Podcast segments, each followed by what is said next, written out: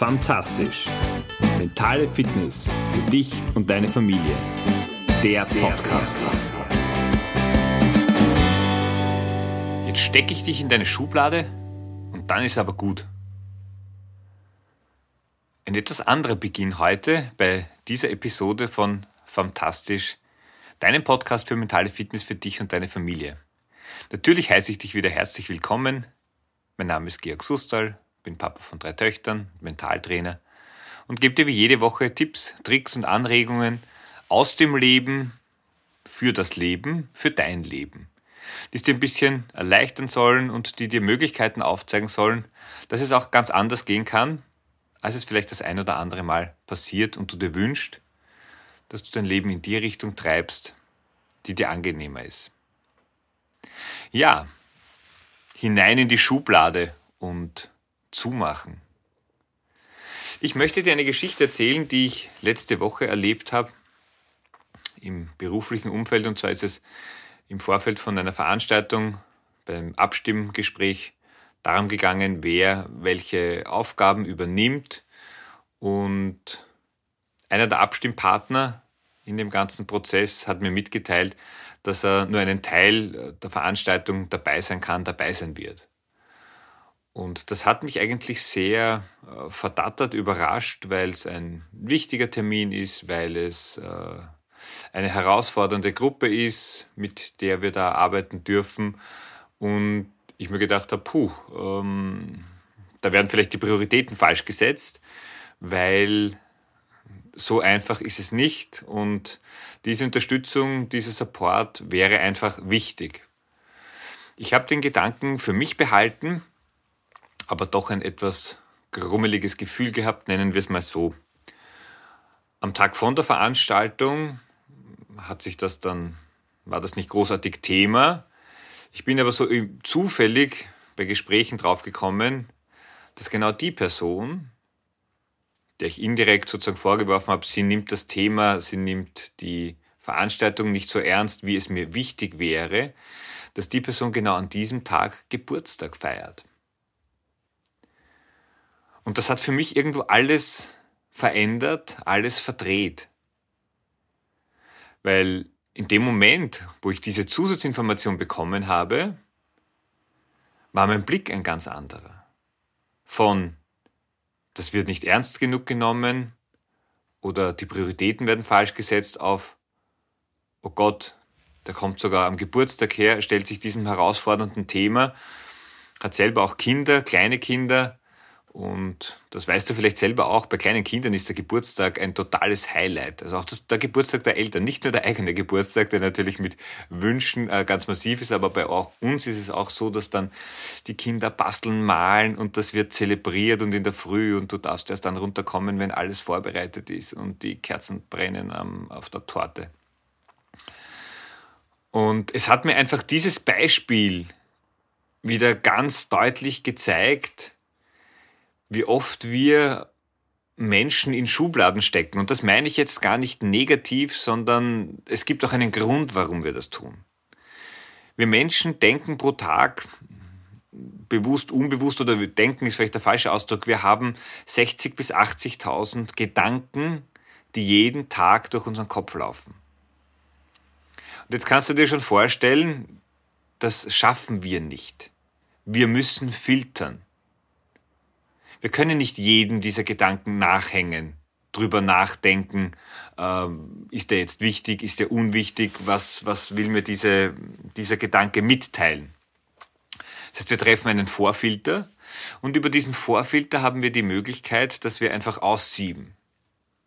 Am Ende bleiben ein paar wenige tausend Gedanken über, die wir sozusagen auch tatsächlich dann denken oder in uns zulassen, also die wir vom Unterbewusstsein ins Bewusstsein auch mit hineinholen. Beschäftigen tun wir uns dann mit viel, viel weniger. Und genauso ist es auch bei Menschen. Wir machen Erfahrungen mit Menschen, wir haben vielleicht Bilder, wir haben schon Erfahrungen mit anderen Menschen gemacht und wenn wir jemanden neu kennenlernen oder auch schon länger kennen, dann stecken wir diese Person sehr gerne in eine Schublade. Und das muss jetzt keine schlechte Schublade sein. Die Schublade kann auch sozusagen eine sehr gute Schublade sein. Aber Wir kategorisieren Menschen. So wie die Indes mit ihrem Kastensystem machen, so haben wir unser Kastelsystem und da findet dann jeder Mensch seinen Platz. Die große Herausforderung ist, oder sind mehrere Bereiche. Auf der einen Seite haben wir einem Menschen mal seinen Platz, sein Kastel gegeben. Dann fällt es uns selber schwer, weil das Ganze eben ein unbewusster Prozess ist, ihm oder ihr auch einen neuen Platz zuzugestehen. Vielleicht ist diese Person gar nicht so, wie wir sie kategorisiert haben. Vielleicht ist sie ganz anders. Und eines dürfen wir nicht unterschätzen, und da darfst du dich selbst an der Nase nehmen und ich tue es genauso.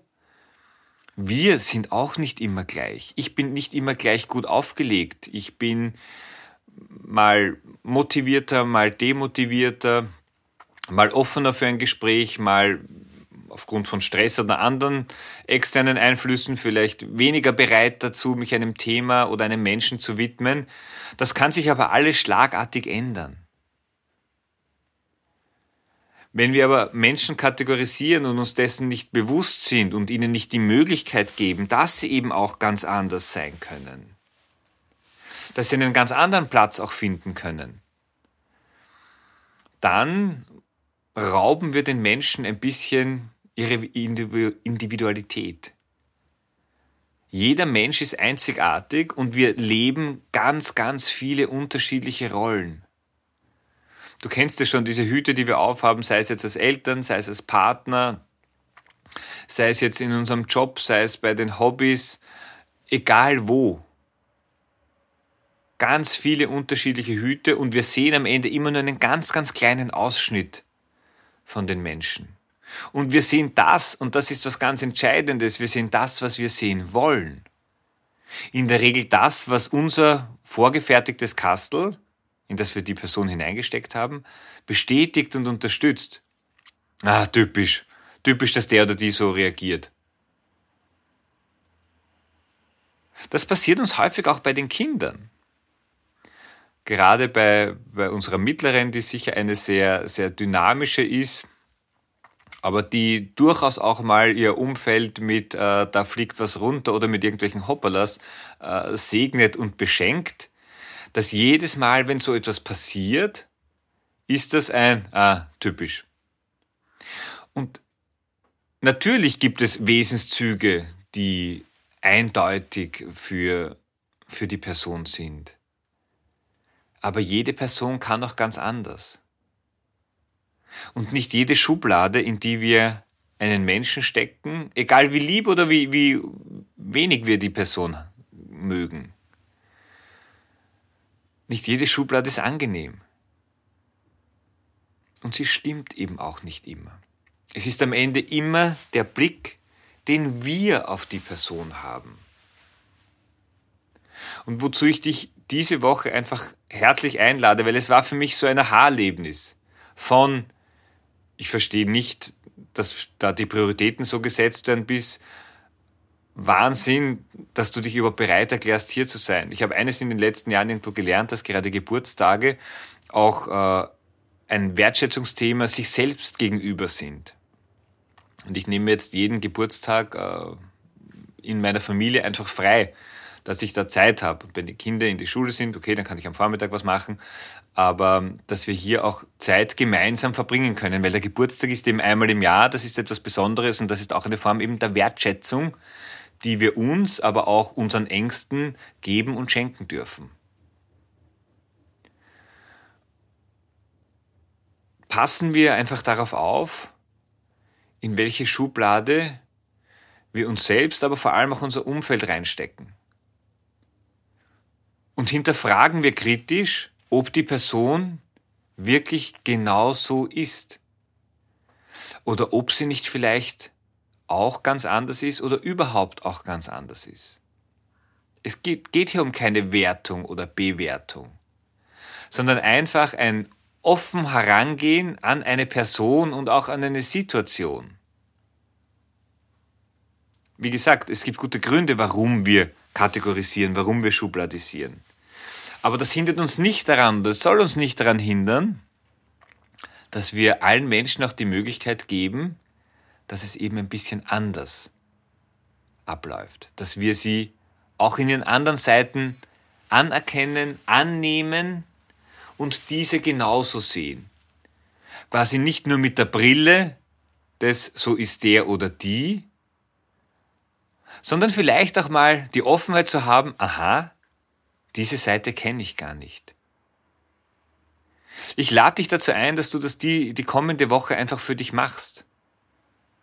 Und machst dir einfach, nimm dir die Menschen in deinem engsten Umfeld. Nimm dir dich selbst, wo du dich vielleicht auch selbst mal überrascht.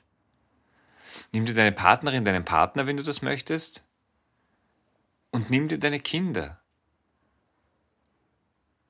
Ich garantiere dir, du wirst ganz, ganz viele neue Elemente wiederfinden, die dir vorher vielleicht nicht so bewusst waren.